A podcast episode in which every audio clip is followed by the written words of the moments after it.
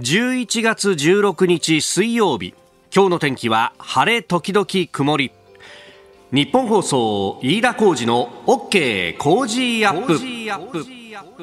朝6時を過ぎました。おはようございます。日本放送アナウンサーの飯田浩二です。おはようございます。日本放送アナウンサーの内田裕樹です日本放送飯田浩二の OK 工事アップこの後8時まで生放送です、えー、今週とそして来週の前半は新業市川アナウンサーがお休みということで、まあ、日替わりでね、えー、日本放送の各アナウンサーに手伝ってもらっているんですけれども今朝も内田アナウンサーです。よろしくお願いします。いします。いやもうスクランブル体制という感じでですね、はい、あの昨日ちょっとお知らせをしましたお知らせをしたというかツイッター上などでお知らせをしているんですが、えー、来週の月曜日、本当だったら、あの、前島香奈アナウンサーにね、えー、もう一回登板してもらう予定だったのが、えー、こっちはこっちで、えー、吉田久典アナウンサーがコロナ陽性っていうのが出たんでですね、えー、直前の日曜日の夜の見込み VR をやんなきゃなんないと。まあそこからの3連投はさすがにきつかろうということがあって、えー、こちら広田みゆきアナウンサーに、えー、代打の代打みたいな感じでね。はい。えー、もう本当、いかにローテーションがキツキツでやってるのかっていうのが、確かにな、ピースが2つ外れるともう、ね、瓦解寸前になるというね。大変なことになっておりますけども、はい、えー、えー、今日もよろしくね。よろしくお願いします。もうその分ね、内田君に全てがかかってるわけだよ。いやいやいやいやいや。何をおっしゃいますいやいやいやいや。慣れたまあ、まあ、そうですね。2日目で慣れるようなもんでもないよな。まあ、そうですね。でも、まあ、工事アップ、なんだかんだもう多分30回ぐらい出てるんじゃないかなまあ、そっか。そのぐらいそうだよね。まあ、2、30回ぐらい出てるんじゃないかなと思うので。いやいやいやいやいや。そういう意味では、まあ、あの、生放送というものはやっぱりいつでも緊張はしますけど、スタッフさんと少しずつこう会話できるようになってきて、うん、そういった意味ではあの放送前の緊張はだいぶ減りましたよね。おまあそうだよね、はい、最初の頃は確かにガチガチだったもんな。ガチガチでしたもんね。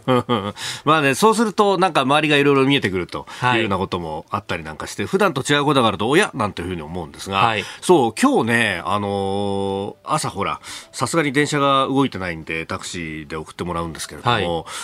なんかタクシーの運転手さんが、あれ高いですねっていうふうに言うんだよね。あの今月の14日からかな、えー、タクシーの初乗り運賃が、えー、ちょっと値上げされてっていうね、420円だったのが500円に、まあ大体10%ちょっと値上がりしたということなんですが、まあ、あの、初乗りが値上がりになると当然ながらね、その先の運賃というのも、えー、ちょちょちょっと上がっていくところも、いつもよりはちょっと違うという感じで、はい、で、あの、その運転手さんが言うにはね、やっぱあのいつも乗ってる人、常連さんなんかも、はい、あれっていうふうにそろそろ言い出したんですよって。だからあの値上がりがあったのが14日ですから、まあ、14日、14、えー、で15、まあ、あので今日16の朝と、はい、まあ、昨日のね、えー、夜からとか乗ってらっしゃるあのドライバーさんだとお客さんの反応が大体こう初見の反応が見えてくる時期だと、はい、だから今はまだこれであっていってああの払ってくれるんだあれですけどそろそろなんか手が上がらなくなってくるんじゃないかとかそういうことを考えちゃいますねっていうね。やっぱあの値上がりした後の波及ってちょっとタイムラグがあるんで、そうですよね。そう遅れて出てくるっていうところが、まあこの先どう影響するんだろうねっていうのをねちょっと見ているみたいですね。まあそれが払えるぐらいに、まあ特にねあの交通費とかあの営業とかで使ってて会社が払ってくれるっていうんだったらあれだけど、まあ、そこからさらに、えー、その会社がですね出来上がりの数字を見ていややっぱり引き締めろなんていうふうになるのが、えー、年明けぐらいになるのかなというね、えー、ところもありますんで、まあ、影響っていうのはここから先、えー、見ていかなきゃなんないよなっていうのはね思うよね。まあ、ちょっとねあの価格についてっていうのもいろいろ今日もニュース出てきてますしまたニュースで言えばですねやっぱりこうねイレギュラーでうん人が変わるといろんなことが起こるっていうのは、はい、えー、それこそ新業アナウンサーがよく言うんですけど、そうですね。私が休むとですね、いろんなことが起こるぞ。大きなことが起こりますね。えー、ただ、あの、昨日の夜から今日の朝にかけて起きたら、えっ？ていうようなニュースが入ってきてまして、えー、共同によると、ロシアのミサイルがウクライナに隣接するポーランド東部に着弾、2人が死亡というニュースが出てきています。で、えー、アメリカ政府当局者の話として AP 通信が伝えているんですけれども、まあ、ポーランドっていうと NATO の加盟国なので、これ NATO には、えー、まあ、NATO 北大西西洋条約機構といいますが、そのまさに北大西洋条約の第5条というところに、まあ、あ集団的自衛権を定めたものがあると。まあ、これは、あの、加盟国の誰か、どっかの国がやられた時には加盟国全員でそれを守るんだっていう条項でありますので、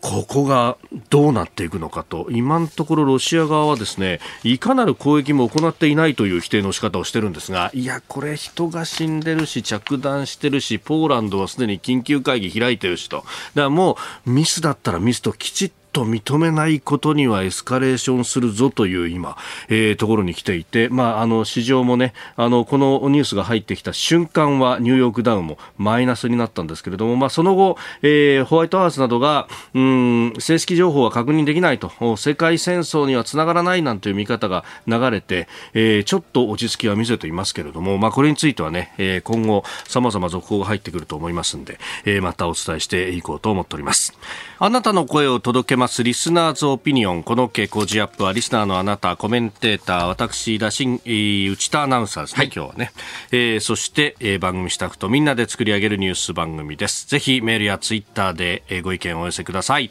今朝のコメンテーターはジャーナリスト佐々木俊直さんです。この後6時半からご登場、えー、まずは佐々木さんの最新刊 Web3 とメタバースは人間を自由にするかについて詳しく伺っていきます。えー、そして、うん、6時50分過ぎニュース7時またぎのゾーン、えー、ロシアのミサイルポーランド着弾2人死亡かというニュース、それから、えー、G20 の首脳会議について、えー、岸田総理はロシアの侵略を強く非難しております。えー、また GDP4 期ぶりにマイナスの数字が出てきました。それからおはようニュースネットワークのゾーンではアメリカ下院で共和党過半数まであと1議席となったというところ、えー、現地の情勢さらには、まあ、あ今日のですね、えー、お昼日本時間では11時かなに、えートランプ前大統領が何らかの発表をすると、おそらくは大統領選に出るというんじゃないかと言われておりますが、まあ、そのあたりも含めましたアメリカ政界について、産経新聞外信部編集員兼論説員の、黒瀬義成さんに電話でつないでお話を伺ってまいります。そしてキーワードのゾーンは食品価格動向調査、ちょっと野菜の値段が下がってきているという話が出ています。さらに、スクープアップのゾーンでは佐々木さんと考える、ツイッターは SNS なのか、それともメディアなのか、イーロン・マスクに代わってどう変わっていくのかというあたり聞いていきたいと思います。ここが気になるのコーナーです。えー、まずはあそのロシア化というですね、えー、ポーランドに対してミサイルが着弾しそして2人が亡くなったというニュース一報入ってきましたが、えー、ロシア国防省の反応について、まあ、先ほどですね、えー、この攻撃そのものをね、えー、否定しているとロシア、ウクライナ、ポーランド国境でいかなる攻撃も行っていないと否定をする声明を出したということでありますが、えー、それに加えてですね、まあ、あのロシアが撃ったミサイルがポーランドに着弾し2人が死亡したというその西側の報道そのものが、えー、意図的な挑発だというふうに、えー、一周をしたということであります。いや随分ロシア強気だけれどもこれだいぶ危ない、えー、橋渡ってるぞと。エゾタさんツイッターでもね反応いただいてますね、えー、NATO 加盟国に誤射という一番やっちゃいけないことを平気でやるロシアと、えー、危険な火遊びをするなと、まあ、誤射だったのかどうだったのか、まあ、一部にはですね、えー、このうんウクライナのまあ防空システムが、え、起こってきたんじゃないかみたいな話もあるんですが、まあ、他方、それもおひょっとしたらだからミサイルが向かってくるそれに対して迎撃をする。でそのお迎撃をしたあところでうんミサイルの方向が変わってで、えー、一緒になってポーランド側に着弾したんじゃないかとかいろんな可能性が考えられると、まあ、このあたりですね、えー、専門家の方々もようやく今あ朝が朝を迎えて起き出してきていろいろと反応しているなという感じですけれども、まあ、これはまたね情報入りしてお伝えしていくという形、まあ、今日のコメンテーター佐々木俊直さんともまた深めていこうと思っております。えさて、えー、気になるニュースということでスタジオ長官各紙が入ってまいりました。えー、今日は昨日発表された GDP について一面で、えー、取り上げているというところも多いですね。えー、東朝日と東京がこの GDP について4期ぶりマイナスというですね、えー、ところを大きく取り上げています。で、えー、両方ともですね、円安、資源高、輸入が増えたというふうにね、えー、出ていて、そして円安という部分が大きく取り上げられておりますので、まあその辺でですね、えー、金融を緩和し続けるからこんなことが起こるんだというような、えー、ことが出てきておりますが、まあただ、あの、じゃあ金融をこれね、引き締めに転じる、要するに利上げをするっていうことになると、いや、直接的には、我々というかですね、あの、さ大大半のこうサラリーマンに対してえっって思うのはこれ変動金利がビョッと上がるぞと住宅ローンがどうすんだとか、あるいは、えー、今ね、会社やってらっしゃる方は、運転資金がいきなりこれ、逼迫するぞっていうのは、うん、目に見える話で、それを今やるかいっていうね、えー、まさにこの GDP が4期ぶりマイナスになって、景気あんまりよろしくないよねっていう中で、まあこれも様々分析があります。後ほどまたね、取り上げていくところになると思いますけれども、まあ輸入が増えたっていうところで、国内の経済に関しては、まあ、横ばいで、決して良くはないんですけど、さほど変わってはいないという、えー、ことがあるんで、えー、まあ、むしろ逆に言うと、輸入がぴょっと増えただけで、えー、国内の経済をひっくり返しちゃうぐらいに、今、まあ、ある意味経済が弱いというところがありますんで、そこを支えるのが先決なんじゃないかと、今利上げをするってどうなのよって、ちょっと考えれば思うんですけれどもね。えそれから、えー、読売新聞は G20 が一面トップです。G20 食糧危機に懸念、えー、ロシア侵略非難相次ぐ首脳会議開幕というふうに出ていますが、まあ、まさにここの会議今日2日目の議論が行われるというところでこのロシアのによると見られる、まあ、あのミサイルの発射ポーランドへの着弾 NATO 加盟国への着弾、えー、2人死亡と。これをどういうふうに見ていくのかというあたりえ注目されるところだろうと思います。えー、それからですね、毎日新聞一面トップは、離婚後共同親権に複数案という、えー、法務大臣の諮問機会、法制審議会の部会の議論について、まあ、あの、離婚後にですね、親権をどうするというところの民法改正の中間試案の取りまとめというところが一面トップであります。で、これ、あの、共同親権という形にしてですね、えーまあ、両方の親ともに、えー、まあ、婚姻中と同様にですね、えー、子に関する全事項について共同で行使をするという形にするか、それとも、えー、父母いずれか一方を看護者と定めて、えー、親権のうち、心情看護に関する事項については単独で決めるという案、あるいは、あもう一つ、まあ、単独親権。で、え今まで通りに行くというような案も含めて、え出してきたというところでありますが、まあ、この共同親権に関してはですね、え例えば、まあ、父母が激しく対立をしている場合であるとか、あるいは、え家庭内家庭内暴力、DV や虐待などのケースで、え共同親権だけっていうことになると、まあ、虐待を受けた子供が、えー、虐待をしている親と会わなければならない機会を作るということになって、それはそれで問題じゃないかという議論も出ております。まあ、あの、実際に現場でやってる人たちは、どちらかというと共同親権にしたら、ねえー、危ないんじゃないかとこれ何かあってからじゃ遅いじゃないかというような指摘もあるんでこれ、えー、そこも含めて慎重な意見があると、まあ、一方でねこの何かあ会えないじゃないか引き離したっていうような議論もあるんですけれどもまあ親ファーストで考えてるところは結構あるなという子供ファーストにどこまでいけるかっていうのが、まあ、今後の議論まだ中間試案というところですんでね。お聞きの配信プログラムは日本放送飯田浩司の OK コージーアップの再編集版です。ポッドキャスト YouTube でお聞きのあなた通勤や移動中に最新ニュースを押さえておきたい方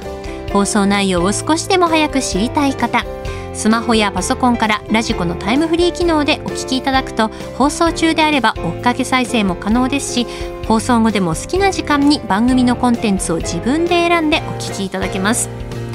毎朝6時の生放送では登場するコメンテーターの最近の活動はもちろんたっぷりとニュース解説をお送りしています。レギュラーコメンテーターに加えて専門家と随時つないで掘り下げてお送りしています。日本放送のエリア内でお聞きの皆さんラジコラジコのタイムフリーでチェックしてください。ツイッターでは最新情報を発信中。ぜひフォローして番組にご参加ください。この時間からコメンテーターの方々ご出演です。今朝はジャーナリスト佐々木俊直さんです。おはようございます。おはようございます。よろしくお願いします。お願いします。まあちょっと朝起きてニュースがいろいろ動いてというね、ねえー、ところ、まあそのロシア、ポーランドにと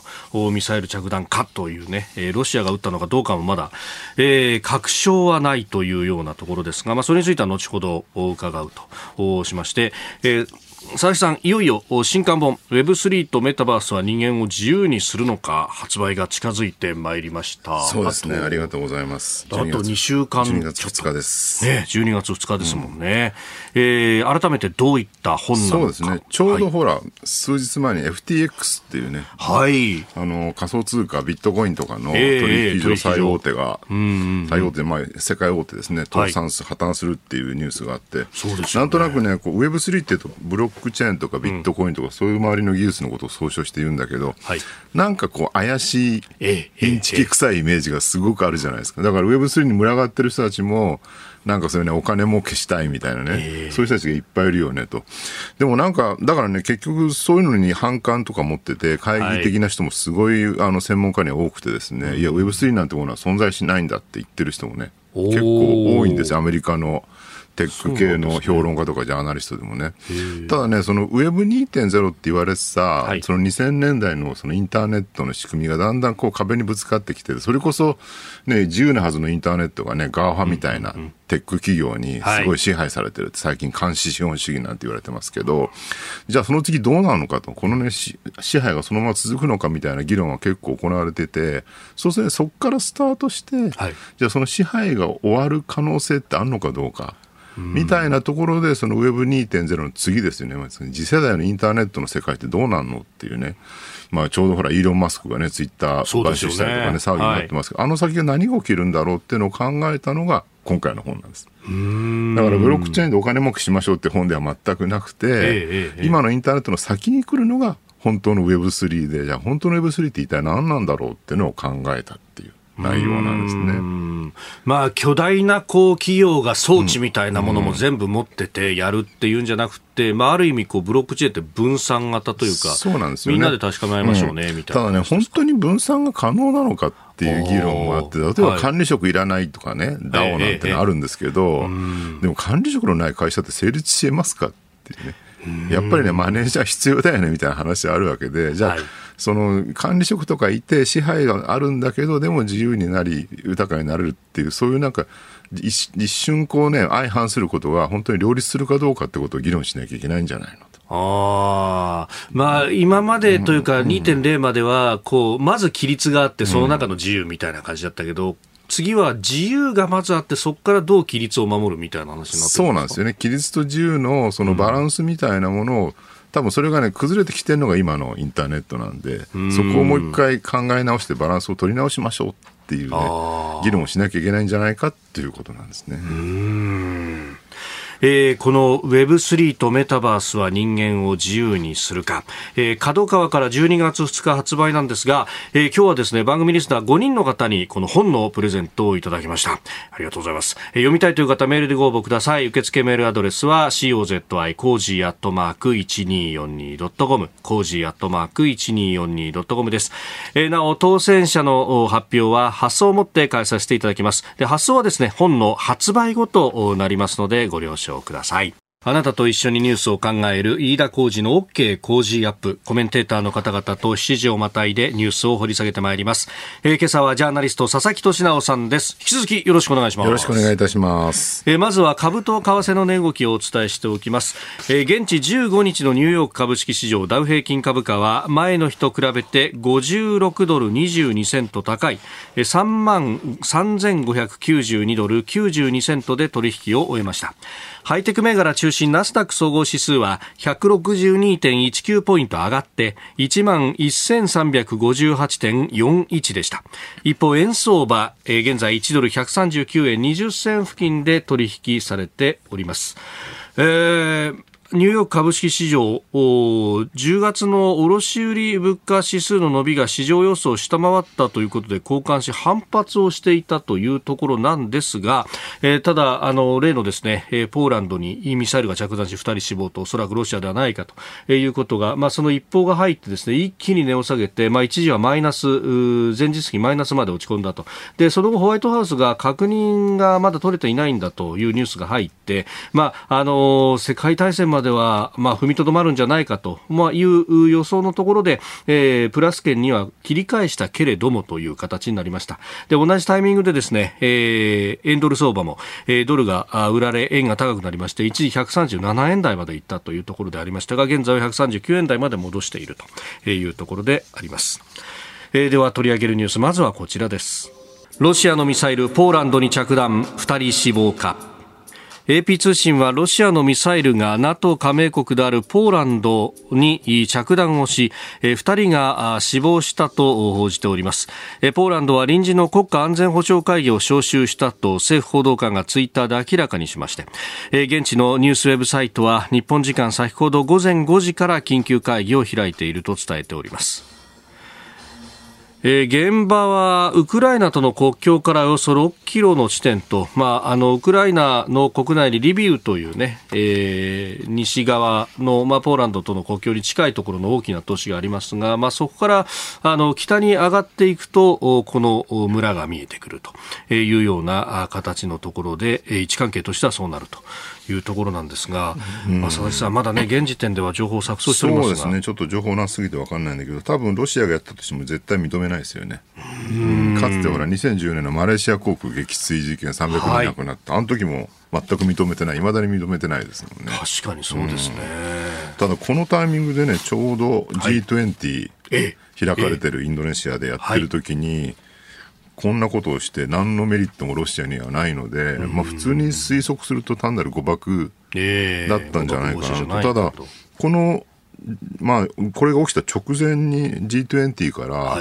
異例のラブロフ外相がロシアの異例の帰国っていうね、途中で帰っちゃったっていう、なんか関係があるのかどうかっていうところね。そうですよね。その首脳会議そのものは昨日と今日行われるということで、うん、途中で途中で帰っちゃってるんですよね。で直前ではね、うん、なんかあの搬送されたんじゃないかみたいな話があったりとか、ね、ありましたよね。健康状態不安説とかね。よくわかんない、ね、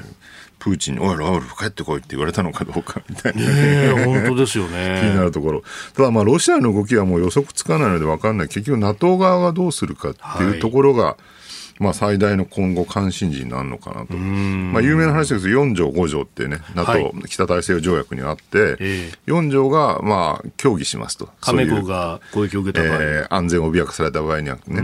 で、その協議に今入りつつあるのかなと。で、5条ってのが、はい、まあ、あの、攻撃を受けたら、えー、我々は反撃しますよと。はい、同盟国が攻撃された場合には、NATO 全体で反撃するっていうね、その4条から5条に移るかどうかっていうね、えー、当然協議はすると思うんだけど、その実際にじゃあ NATO がね、はい、反撃してロシア、例えば黒海のね、黒海艦隊、えー、船を沈めるとか、なんかそういうことをした場合には、反撃の応酬になってしまう可能性もあってそれこそ第一次世界大戦の始まりのように小さな事件からドカーンと広がってねあっという間に欧州全体が戦火に陥るみたいなことがね起きかねないのでそうですよね。NATO としては。でもかといって何もしないとね、はい、NATO の意味ないじゃんまあ、張り子の虎だったのかみたいなことになってしまうと、ね、そうするとますますロシアがつけ上がってお大丈夫なのかみたいなねそうになっちゃう。抑止力が効かなくなってしまうのでここで抑止力をどうやって効かせて、しかもそれが、ね、欧州体制みたいなことにならないようにとどめるのかってめちゃくちゃ難しいですね、舵取り考えるとね。いや、本当ですよね。ねいや、だからこそ、まあね、ロシアが、まあ、誤爆であったというふうに認めれば、そうそういろいろ、ね、ここで認めて、すいませんでした、ちょっと失敗しました、2人亡くなって申し訳ありませんって言うと、NATO も、いやいや、まあ、誤爆だったら、まあ、反撃するほどでもないかっていうので、お互い、まあ、とりあえずウクライナ侵攻は、まあ、続いてるけども、えー、NATO としてはやりませんよっていうふうに説明ができるんだけど、ロシアが認めないとね、そういうことですよね。そういうことなんですよ。NATO としても何らか何らかの手当ては取らなきゃいけないよねと。エスカレーションしない程度になんかしなきゃいけないって。いうね、そのエスカレーションするかどうかを決めるのはまた、これが NATO 側だけでは決められないので、えー、ロシアがどう出るかってことまで判断しなきゃいけない、でもプーチンが何考えてるか分かんないので、どのぐらいね、逆にまた反撃してくるかってこともよくわからないっていうね、非常なジレンマに陥ってるかなって感じはしますね。そうですね。うん、まあ今までその核を使う、使わないっていうところで、うん、まあ使うぞ、使うぞって言ってきましたけど、そうではない形で、うん、えー、ただ、NATO に対して一手打ってきたと。これでもこうやってエスカレーションのはしご1個登ってきたっていうのはね、そうなんですよね。俺たち2個登んだぞっていうところを見せないと、もうこれ以上登んなよってならないし、そうなんですよね。なかなか難しいところだと思いますよ。まあ、G20 でもね、はい、その岸田首相がすごい強く批判したみたいな話になってますけど、そうですね。これもでもどうなのかな。でも結局、中国もロシアも入ってる D20、はい、まあ、両方とも参加しているという意味では、中ロ系も、えー、西側諸国もね、まあ、価値のある会議なんだけど、一方でそこじゃもう何も決められないっていうね、これもやっぱりジレンマで、かといって、じゃあ中国、ロシアを排除した会議をやって、G7 みたいなね、はい、でそこで何かを決めたとしてもそれは何ら中ロには影響を与えないっていうね、えー、問題が起きてしまうわけでだからみんなが参加して決められるのがいいのかじゃあ参加しないところで決めて、うん、これを押し付けられるのかどうかってどっちも成立しないっていうね非常に難しい問題になってきてると。でそう考えるとねもはやなんか、まあ、国連もそうなんですけど、はい、集団安全保障体制っていうね、えー、いわゆる国連を中心にした安全保障体制ってもう、限界が完全に見えてしまったっていうか、まあ、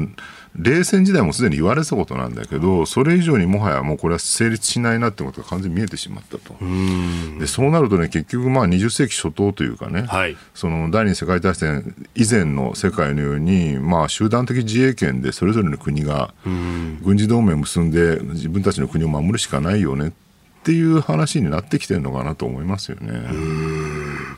まあ、本当、なんか G20 とこのね、ポーランドへの着弾というのもつながってくるし、そうなんですよ、ね、そのハンドリングをどうしていくのか、日本もどうするかもちゃんと考えなきゃってことですね。いやこのね、ロシアとまあ NATO の応酬みたいなものっていうのを、当然中国は見てるわけですもんね。台湾問題ね。うん。いやもう G20 の話などなどというところが何かこのね、えー、ポーランドへのミサイル着弾で飛ぶかという。そうですね、まあ、国連 G20 っていうね、その国際社会の枠組みそのものが本当に限界に来てるなっていう、はい、だって国連だってね、あれ、 United Nations ですけど、はい、英語で言うと、ええ、なんか国際連合っていうと、なんか世界中が、まとまってるイメージがあるんだけど、本来的には連合国ですからね。まあ、有志連合みたいなもんですよね、もともとはね。あの、第二次世界大戦のね、連合国数十国で、連合国が United Nations である。はい、だからあれは戦勝国連合もともとのスタートは。だから、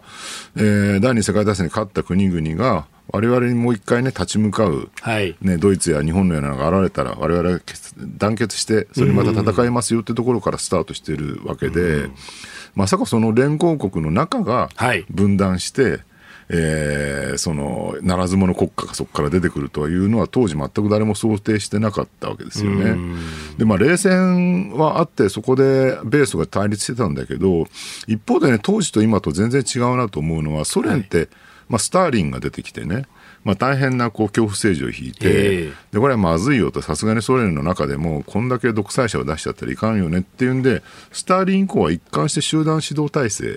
だったんですよね。で、集団指導体制なんで、暴走することはあまりなくて、で、なおかつアメリカとの間にも一応ホットラインがちゃんと引かれ、米ソ間の何らかの連絡っていうのは常に行われてたわけで、まあ、ね、核の対立っていう非常に大きな危機だったんだけど、一方でそれによって、ある意味逆説的に平和が保たれですね、何らかのこう米ソによるなんていうのかな、平和みたいな形にはなってたわけでしょ。まあ、ある程度、その、緊張を管理するとそういうことですよね。で、中国、中国で、まあ、当時はまだね、貧しい国だったし、はい、で、一方で経済大国になっていく中でも、まあね、毛沢東時代の反省から、鄧小平がもう絶対に独裁者作っちゃいかんというので、集団指導体制をちゃんと作ってですね、だから習近平が出てくるまでは、ね、そのチャイナセブンって言われるようなね、はい、集団指導体制ずっとやってきたと。だここまでがまあ割に良かったわけですよ。でまさかロシアでね、集団指導体制を無視するプーチンが出てきて、で中国でも同じように習近平っていうのが出てきて、そのね、国連のその常任理事国であるいわゆる戦勝国連合のその仲間のうちの2つの国がですね、暴走する独裁国家になってしまったっていうのが、まあ、21世紀の現実として立ち現れてきたっていうね、こういう流れですよね。だから、まあ、冷戦時代とやっぱりそこが全然違う独裁国家になっちゃったっていうところがね。で、これに対して、どうやって日本が、はい、あるいは他のね、西側諸国が向き合うのかってよくわかんない、ね。誰も答えを持ってないですよね。まあ、特にね、この東アジア、まあ、インド太平洋地域は、まあ、民主主義国はアメリカを中心とする、まあ、アメリカと個別に同盟を組むという形でやってきて、まあ、そこが NATO のあるヨーロッパとは違うというふうに言われますけれども、いやいや、それでいいのかねっていうそうなんですよね。まあね、日本、まあ、もしくは台湾とかも含めてもいいんですけど、日本、韓国、台湾、もしくは東南アジアあたりで、NATO 的なものを作れみたいな意見を言う人も確かにいらっしゃるんだけど、まあ、それは多分現実的ではあまりなくて、まあ、とりあえずアメリカを中心にね、はい。えー、米韓、日米っていうね、うん、あるいはアメリカと台湾の間の、えー、台湾基本法みたいなのがあったりとかっていう形でやってきたんですけど、まあ、アメリカがいないと何もできないっていうね、そこの心配は常にあるわけですよ。それこそ、うん経済戦略でね、TP、あの TPP をね、やろうとしたらアメリカが入らなかった、トランプのせいで。えー、なので、安倍さんがね、そのアメリカ抜きの TPP を作るみたいなことをやったんだけど、ああいうことがじゃあ軍事安全保障でも可能なのかというと、現実的にはなかなか難しいところですよね。それでもほら、インドを引き込んだりとかね。はい、クワッドという。ね、オーストラリア一緒にやったりとか、まあいろんなこう手立てを、ああの、第二次安倍政権の中でやってきて、それはそれなりに功を奏してるんだけど、でもやっぱりアメリカが中心っていうね、構図そのものは変えるわけにもいかないし、まあ、変わり得ないですよね、現状ではね。でここでね、どうやって日本としてはね、その、はい危険な状況に向き合うのかってどうなんでしょうね、これね。まあね、そんな中で、うん、あの昨日発表された GDP は落ちているし、ここで経済が失速していくってことも、これはこれで考えものです、ね、そうなんですよね、統一教会とかやってる暇ねえだろうといつも思うんだけど。いやこれですね、それもあり、そして閣僚更迭もあったんで、そうなんですよね。俺、補正予算すらまともに上がるかどうかが分からなくなってきていると。GDP ただね、その7月、9月がマイナス1.2%なんだけど、はい10月以降の数字をもうちょっと見ないと、なぜかっていうと、10月から例の全国旅行支援が始まっていて、はい、これね、僕、あちこち出張とかで移動してるんですけど、もう驚くほど人が動いてますよね。そうですよね。東京駅とかむちゃくちゃ混んでますよね、うん、新幹線とかもほとんど満席。飛行機も満席。あの、先週もね、山、山梨の方行こうと思って、レンタカー取ろうと思ったら、はい、もうほぼ、埋まってて、1台ようやく滑り込みで取れたかなっていう。いや、本当レンタカーも埋まってますよね。そうなんですよ。うんまあ、その辺がね、うん、数字で出てきてくれるそうなんですよね。で、実際もう予算、だからほとんど売り切れになってるところが増えてきてて、全国旅行支援。で、結構と、都道府県の中にはね、あの予算もう少し12月以降も確保してくれみたいなところも出てきてますもんね。んおはようニュースネットワーク。取り上げるニュースはこちらです。アメリカ下院共和党が過半数まであと1議席。アメリカ中間選挙は14日までの開票の結果連邦議会下院で野党共和党が217議席を獲得し4年ぶりとなる過半数奪還まであと1議席に迫りました。勝敗が確定していないのは残り13議席で開票作業は大詰めに入っております。で一方でトランプ前大統領は日本時間この後お昼11時から、えー、フロリダにある邸宅マール・ア・ラーゴで、えー、特別な発表をすると明らかにしていると。いうところで、まあ、共和党が、うん、下院はなんとか制するのかというところですけれども、ちょっと事前の予想とは違いましたね。大体、中間選挙はね、野党の方が勝つっていうのが、アメリカのね、今までの流れだったんだけど、そうならなかったんで、共和党はかなり焦ってるって感じでしょうね。さあ、まあ、そのあたりも含めまして、トランプ前大統領の取材を続けてき、えー、ました。えー、産経新聞外信部編集委員兼論説委員の黒瀬義成さんとつなぎまして、えー、今後の情勢等々伺ってまいります。黒瀬さんおはようございます。おはようございます。よろしくお願いします。こちらこそよろしくお願いいたします。まあちょっとアメリカ政界の話の前にですね、まずこの、ロシアのミサイルがポーランド東部着弾2人死亡という、えー、かということが出てきておりますが、黒須さん、アメリカサイドの反応等々何か情報入ってますか？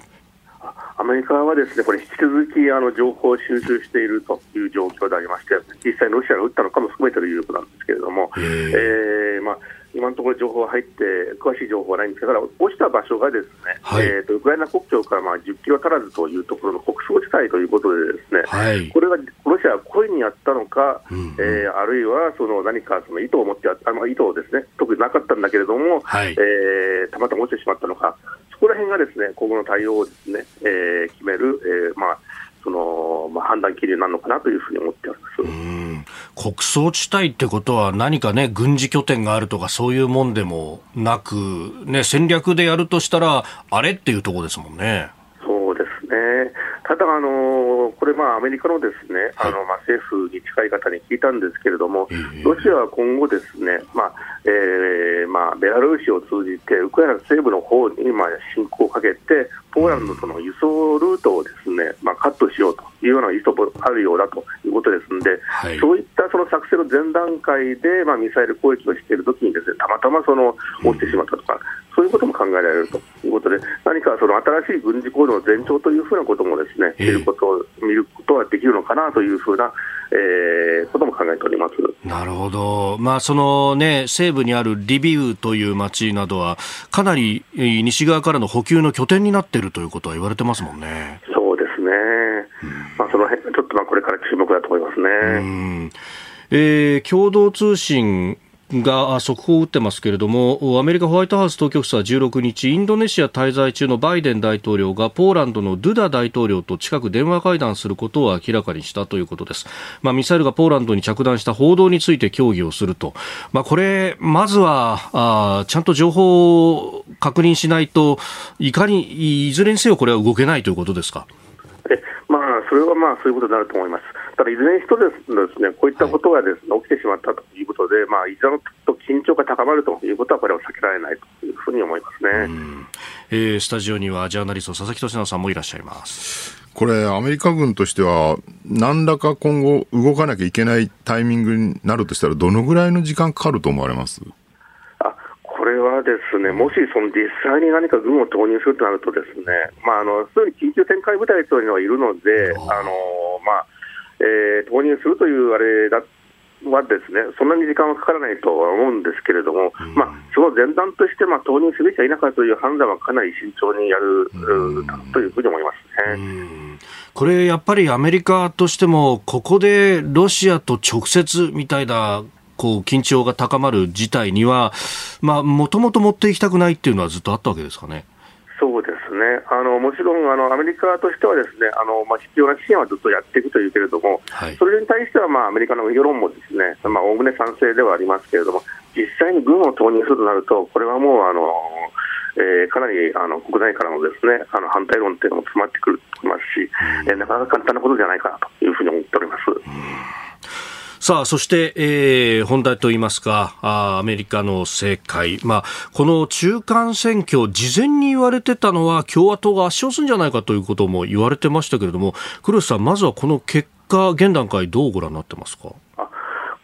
ですね、私もその上院の方はですね、えー、まあ民主党が取るという、取るというか、現状維持、あるいはその一議席一議席ですね、むしろ逆に民主党が勝つという可能性というのも十分にあるなというふうに見ていたんですけれども、これ、下院はですね、えーまあ、多少予想外だったというのは、これはだからまあそのいろいろその、えー、と当選した方々の顔ぶれを見てみますとですね、はい、ある程度の傾向が現れていまして、つまり現職の方が勝ってるんですね、でまあ、新人が負けてると。でどういうことかというと、新人っていうのはトランプさんの、まあ、お墨付きというか、ですね、まあ、トランプさんが面倒しをして、来れる人って言った人とか、あるいはそのこの俺はこの人を推薦するっていう人が、まあ、負けてるという状況があると。で何かというと、ですねこの原因は、はい、あのトランプさんのお墨付きを受けるその、えーまあ、前提というかですね条件というのは2020年の大統領選挙は不正があったというふうなことをですね、うん、言わないとお墨付きもらえないということだったんですね、はい、まあ、現職も同じなんですけども現職の場合はこれこれですね、うん、あのえー、そういったその大統領選の話は選挙期間中、ほとんどしてないんですね、まあ、別のその争点で戦っている、経済であり、えーまあ、銃犯罪とか、そういったもの、銃犯罪っていうか、そのまあその犯罪が強まっている、移民の話とかですね、そういったところで戦っていると、で新人の方はもうその選挙の話をするしかない。というところで、えー、有権者がですね、はい、えー、まあ、そういったちょっとそのトランプ派の議員、そういった新人議員に対して、えー、ちょっとこの人どうかなっていうふうに思う原因になってしまったんじゃないかなというふうに思いますね。うんあのー、まあ、お話伺ってると、トランプ離れみたいなことが起きてるような感じもするんですけど、共和党支持派の間で。そうすると、今までずっとこうね、左右で分断が続いてるって散々言われてきたアメリカなんですが、若干その分断に歯止めがかかっていくみたいな、そういう可能性も見えてきてるんですかね？はですね、いわゆる例えばその左右の分断というところは、これからも続くと思います、これはもう選挙結果が明らかだと思うんですね、どちらのその、えー、上院も下院もですねほぼ半分半分になってしまっているということは、これ、これが完全に二分しているということを意味するわけでして、でこれから注目なのは、共和党の中がですね、どうなっていくかという。まあ、今まではその、まあ、トランプさんがですね良くも悪くもグリップを引かせていたけども、そのグリップが今回の中間選挙を受けて、ちょっと弱くなってくるかもしれないというときに、えー、共和党どのようにその向かっていくのかというところだと思います。あの黒石さん、今日のね、えー、産経7面国際面に、米国解剖という、えー、コラム書いていらっしゃいますけれども、最大の敗者はトランプ氏と。だからこの先、もしニューリーダーが出ていくとしたら、どういう人になってくるんですか？よくあの下馬評に上がっているのがですね、はい、フロリダ州のですねデサンティス知事と、まあ、ミニトランプと言われている人なんですけれども、はい、えー、確かに今、この人ですね大注目で、トランプさんよりも今、一部の世論調査ではですね支持が高いんですね。ただ、一つあれなのは、もう大統領選までまだ2年もあるので、はい、今の時点でこうやって名前が上がってくると、まあ、トランプさん含めて他の候補からも激しく足を引っ張られるというような状況があると。でそういうところでサンチスさん、どういうふうにその切り抜けるか、まあ、最大のあの、まあ、あのハードルはですね、トランプさんからの攻撃をどうかわすかだと思うんですけれども、はい、そこはですね、まあ、直接対決したら、まあ、トランプさんは勝つと、もう口喧嘩の天才ですから、そうなってきますと、えー、まあ、その、まあ、ある程度の段階まではですね、はい、いや、私のような人間はトランプさんにはなかなかなんていうようなことを言いつつですね、適当なタイミングでバシッとそのなんか、えー、そこをひっくり返すぐらいのですね、ちょっと知恵が必要になってくるのかなというふうに思っております。民主党の側、バイデン大統領は次期大統領選挙はどのぐらい安泰なのかっていうのはどういう見通しなんでしょう？ね、相手がトランプさんであれば、バイデンさんは自分は勝つというふうに思っておりますし、民主党の大方の見方もそうなんだと思うんですけれども、えー、えー、必ずしもトランプさんが出て、ね、最後まで勝ち残るとは限りませんし、はい、でご本人高齢ですし、でもう一つあの、やっぱりインフレの問題、経済の問題っていうのはまだ残ってるわけですね、はい、えー、そこをですね、えー、きちんとその、えー、クリアしないと。えーまあ、インフレを沈静化させていかないと、うん、えー、まあ、再選、誰がその民主共和党のです、ね、ここ出てくるにしろ、再選というのはそんな簡単じゃないというふうに思いますなるほど。いや、グッさん、本当朝早くからどうもありがとうございました。いえ、こちらこそありがとうございます。またいろいろ教えていただければと思いますので、よろしくお願いします。はい、よろしくお願いいたします。どうもありがとうございました。はい、失礼いたします。失礼します。えー、産経新聞外信部編集委員兼論説委員黒瀬義成さんに、えー、伺ってまいりました。続いて教えてニュースキーワードです。食品価格動向調査。農林水産省が昨日発表した食品価格動向調査によりますと11月7日の週の野菜の小売価格は調査ごめんなさい調査対象の8品目のうち大根やネギなど5品目が前の週と比べて1%から5%値下がりしました。えー、小売店の価格動向を迅速に把握するために、えー、主要野菜の小売価格について2000あごめんなさい平成22年の4月第2週から農林水産省は定点的に調査を行っていてその結果を消費者に提供していると、毎週調査してるんですね。すごいですよね。一時すごい上がってたんだけど、ちょっと落ち着いてきたみたいで、まあよかったかなっていう。えー農業ってね、これね、僕、ちょうどその、一昨日かな、はい、月曜日に、アベマプライムっていうあのネットの番組で、農協はこれからどうなるみたいな議論してね、思ったんだけど、農業に対するね、理解してない人が多すぎるなっていう。あのー、なんかいまだにおじいさんおばあさんがやってて、かわいそうな農民たちみたいなね、なんかそういうイメージを持っていて、だからそのおじいさんおばあさんがやってる農業をちゃんと続けてあげなきゃみたいなこと思ってるんだけど、そもそもね、農業が高齢化してるっていつの話だって、もう50年前からですよ。三ちゃん農業とか言ってた時代からね。はい、おじいちゃんおばあちゃん、お母さん。あの、戦争が終わった頃、日本の農業人口って3000万人ぐらいいたんですよね。4000万人近くいたのかな。で、今200万人切ってますから。だいぶもう、もう三ちゃん農業の時代、半世紀経ってですね、はい、今、ほとんどの農家って、福井なんか行ってて、えー、あの、知り合いで農業やってる人いっぱいいるんだけど、はい、専業はもう極めて少ないですね。大半兼業農家、市役所とかに勤めてて、えー、まあ、先祖代々の田んぼをね、なくすわけにいかないので、週末になると一生懸命田んぼの世話してるみたいなね、そういう人が非常に多いと。で、そうするとね、現状どういう方向に向かってるかっていうと、はい、でそこでも田んぼや畑をね、もう手放したいみたいなね、えー、もう辛いのでっていうところが多くて、そういうのをどんどん、まあ、譲り受けたりとか、買ったりとかして、はい、農業法人が大規模化していくっていうのが起きてきてると。で、これってね、その、なんだろう、食の、なんだろうな、食産業からの要求もあるんですよね。今までだったら農農家、たくさんある農家から、零細農家から野菜を集めて農協がまとめて売ると、はい、でもそれってほら、サプライサイドの話なので、どのぐらいの安定供給できるかってよく分かんないわけですよね、集めてみないとね。そうすると、例えばそれこそイオンみたいな大規模スーパーだったりとか、あるいは居酒屋チェーンとかってしては、一体どのぐらい入ってくるのか、正確に予測できないと困ると。なので、最近すごく増えてるのは、もう直接の農業法人と、そのイオンやらですね、居酒屋やらが提携して、まとめて買うっていうね、長期契約で。自分たちで育ててるから生育状況とかのデータがリアルタイムで入ってくる。そうなんです。よ、ね、このぐらい入るよっていうのが予想が立てやすくなる、うん、安定供給できると。で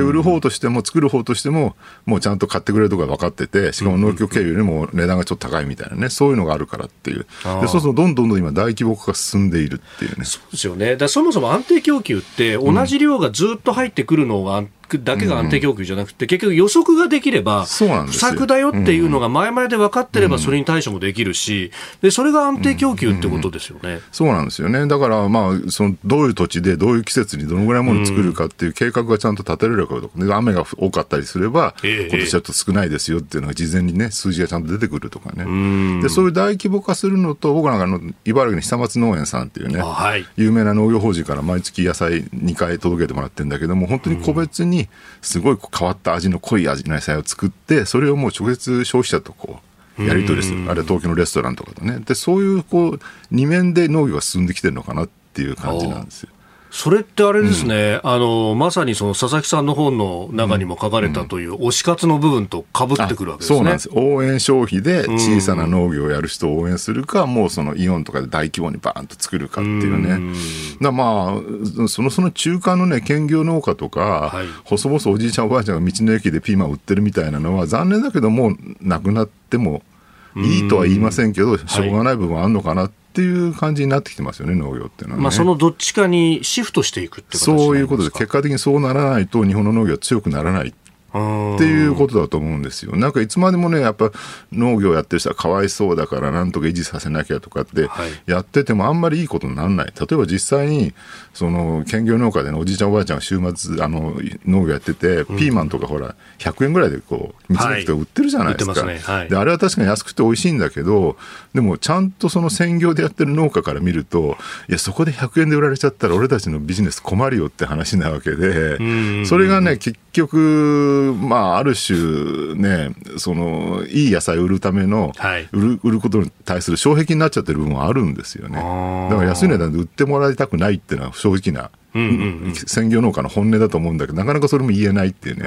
おじいちゃん、おばあちゃんがせっかく作ってるのにみたいなこと言われてしまうとね。他の産業だったら、いや、そんなダンピングしちゃだめでしょっていうことができるんだけど。だから今の農業って、ね、もう、その町工場が大量にあって、大企業は全然ない、なんか、はい産業革命以前のね、はい、世界みたいな感じなわけですよ。家内接種そうそうなんですよね。これをね、まあだからちゃんと産業として成立させるっていうと大規模化させざるを得ないっていうね、これはもう否定しちゃいけない話だと思うんですよね。うんこれね、だからそこにこう家内接種工業的なものに最適化してる、うん、今のこう規制だとか法律だとかっていうのも、だからそこの部分で変えていかなきゃならない。目的がまずあると。だからかわいそうって言っちゃうとね、もうそれすべて終わってしまうので、話が。確かに感情の部分になっちゃう。そこから一歩出てくるのが多分大事だと思うんですよね。うん。確かにその意味では、その共通のこう土台となる前提知識みたいなものがないまま感情が、ね、だからみんなもっとね、農業興味ない人ももっと学んでほしいなと思います。うんえー、今日のキーワード、食品価格動向調査でした。続いて、ここだけニューススクープアップです。この時間、最後のニュースを、スクープアップ佐々木俊直さんと考える、ツイッターは SNS なのか、それともメディアなのか。ツイッター社を買収したイーロン・マスク氏は、多くの従業員を解雇し様々なコンテンツやサービスなどを売買できる決済機能をツイッターに導入する方針を明らかにしています。こうした動きについて佐々木さんが投げかけるツイッターはソーシャルネットワークサービス SNS なのかそれともメディアなのか問題について考えていきます。日経新聞がノート上で運営している投稿マガジン日経 COMEMO の中で佐々木さんが、えー、ご意見を発表して、まあ、提起をされていらっしゃいます、まあ、この SNS かメディアか、ね、そうですね、もともとは単なる SNS ですよね、はい、日本で入り始めたら2009年ぐらいかな、もう13年ぐらい前ですけど、ほら、ランチナウとか。ああ、ね、懐かしい感じしますね。あの頃は平和で牧歌的でよかったですよね。はい、政治的な発言とかあんまりなくて、みんな日常の自分がやってることをつぶやくみたいなね、えー、そういう場所だったわけでしょ。でも、やっぱツイッターが、それはだんだんこうニュースが流れる場所になっていく、多分ねなぜそうなったのかっていうと、はい、リツイート。RT ですね、リツイートっていうのはすごい拡散しやすいっていうのが分かってくるようになって、はい、そうするとツイッター上で情報を流すと、それが一気にわーっとみんなに広がる。つまりニュースメディアに適した場所であるってことが分かって、だんだんだんだんその政治的な情報とかね、日々のその政治経済、社会、あらゆる神羅万象のニュースが広がる場になっていくっていうね。で、それに加えて、ちょうどなんだろうな、政治的にもほら、2010年代からここに来て、この10年、何年って分断が広がる時代だったですよね。例えば、アメリカではそれこそトランプ大統領が出てきたりとか、日本でもね、原発事故があったり、第二次安倍政権があったりとかで、はい、でその分断で政治的にこうみんなが過激になっていくところに、はい、そのツイッターのリツイート機能が使われるみたいなね、あるいはハッシュタグで、こうなんかデモをするみたいな、ハッシュタグデモみたいなのがあったりとか、はい、すごい勢いで政治化していったってのあるわけですね。そうなるとね、単なる SNS ではなくて、もはやある種のメディアの役割、もう新聞じゃなくて、ツイッターでニュースを見るみたいな人がね、どんどん増えてきてるわけでしょ。で、これがね、多分ね、ツイッター社にとっては、すごい悩みの種だったと思うんですよ。ね、要するに、なんだろう、単なる SNS としてね、気楽につぶやきましょうみたいなところで始まったのが、はい、もう自分たちがなんかね、新聞社のような役割を担わされてしまって、でももともとそんな覚悟も何もなかったところで、どうやって、公正なね、そのプラットフォームというか中立的なメディアの位置を保てるかでもメディアって中立じゃありえないですよね。日本でもそうなんだけど、やっぱり新聞見ててもね、はい、朝日新聞、毎日新聞、東京新聞あたりと、産経読売あたりでやっぱ立ち位置全然違う。ね、どうしてもそこの何の情報を流すかって、同じ、ねた、たくさんの事実があっても、その中でどれをピックアップするかによって、イデオロギー的な傾斜って必ず起きちゃうわけですよね。はい、だからツイッターも結局だから、そこでなんか新聞のように、ね、メディアであろうとした結果、うんうんうん、なんとなく中立なプラットフォームじゃなくて、どうしてもそこにイデオロギー的なね、ものがこう差し挟まってしまったと。うん本当何をトップにこう並べるかっていうだけでも、やっぱり意図というものが出てしまう。そうですよね。うん、でまあやっぱりツイッターってアメリカのね企業なんでどうしてもアメリカとはリベラル、はい、民主党系のリベラルが強いっっていうのがあるから、それこそフェイスブックなんかはね、2016年、今から6年前にある事件があって、これ、ガーディアンとかってイギリスの新聞がスクープしたんですけれども、はい、今までアルゴリズム、要するにコンピューターの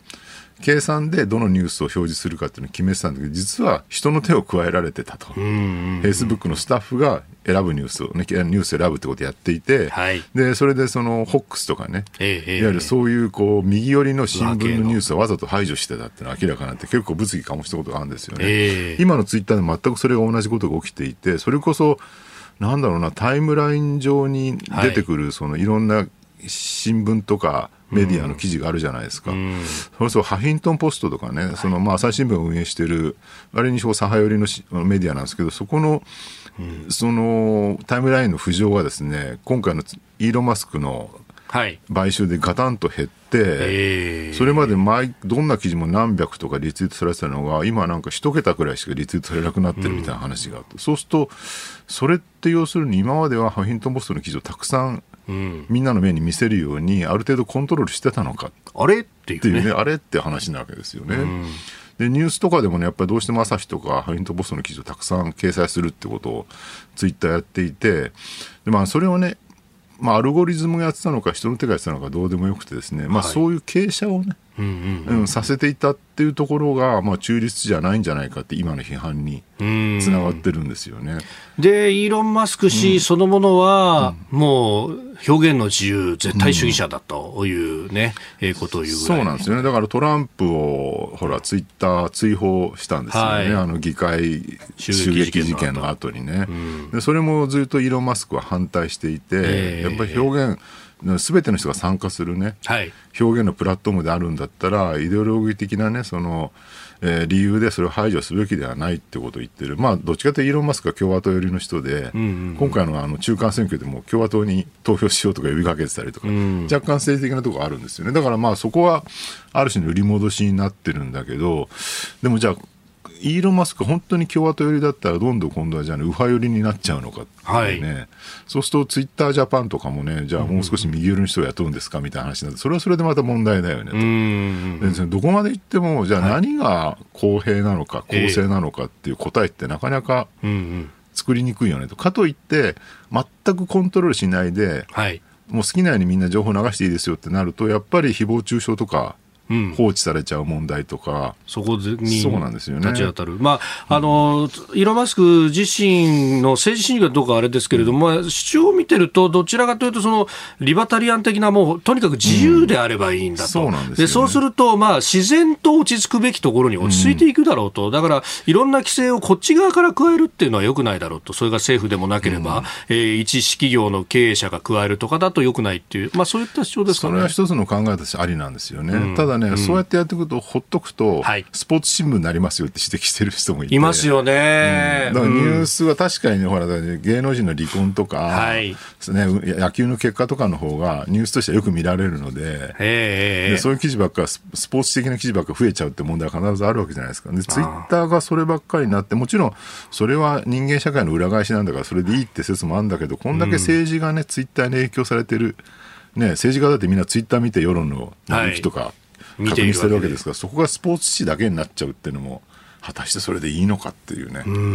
なかなか難しい問題ですよねこれはね。まあこの綱引きっていうのはまあ永遠の課題なのかもしれないですね。だからそういうふうに悩んで議論していろんなことやってるところで民主主義が持続していくっていうぐらいに考えた方がいいかもしれないですけどね。でこの意思決定が透明な形でやってもらえると、えー、ツイッターは SNS なのかメディアかスクープアップでしたあなたと一緒に作る朝のニュース番組飯田浩二の OK コージーアップ。日本放送の放送エリア外でお聞きのあなたそして海外でお聞きのあなた。今朝もポッドキャスト YouTube でご愛聴いただきましてありがとうございました。飯田浩二の OK コージーアップ。東京有楽町日本放送で月曜日から金曜日朝6時から8時まで生放送でお送りしています。番組ホームページでは登場いただくコメンテーターのラインナップや放送内容の原稿化された記事など情報盛りだくさんです。また公式ツイッターでは平日は毎日最新情報を配信中。ぜひチェックしてみてください。そしてもう一つ飯田浩二アナウンサーが「夕刊富士」で毎週火曜日に連載中。飯田浩二の「そこまで言うか」こちらもぜひご覧になってください。忙しい朝そして移動中ニュースを少し深く知りたい時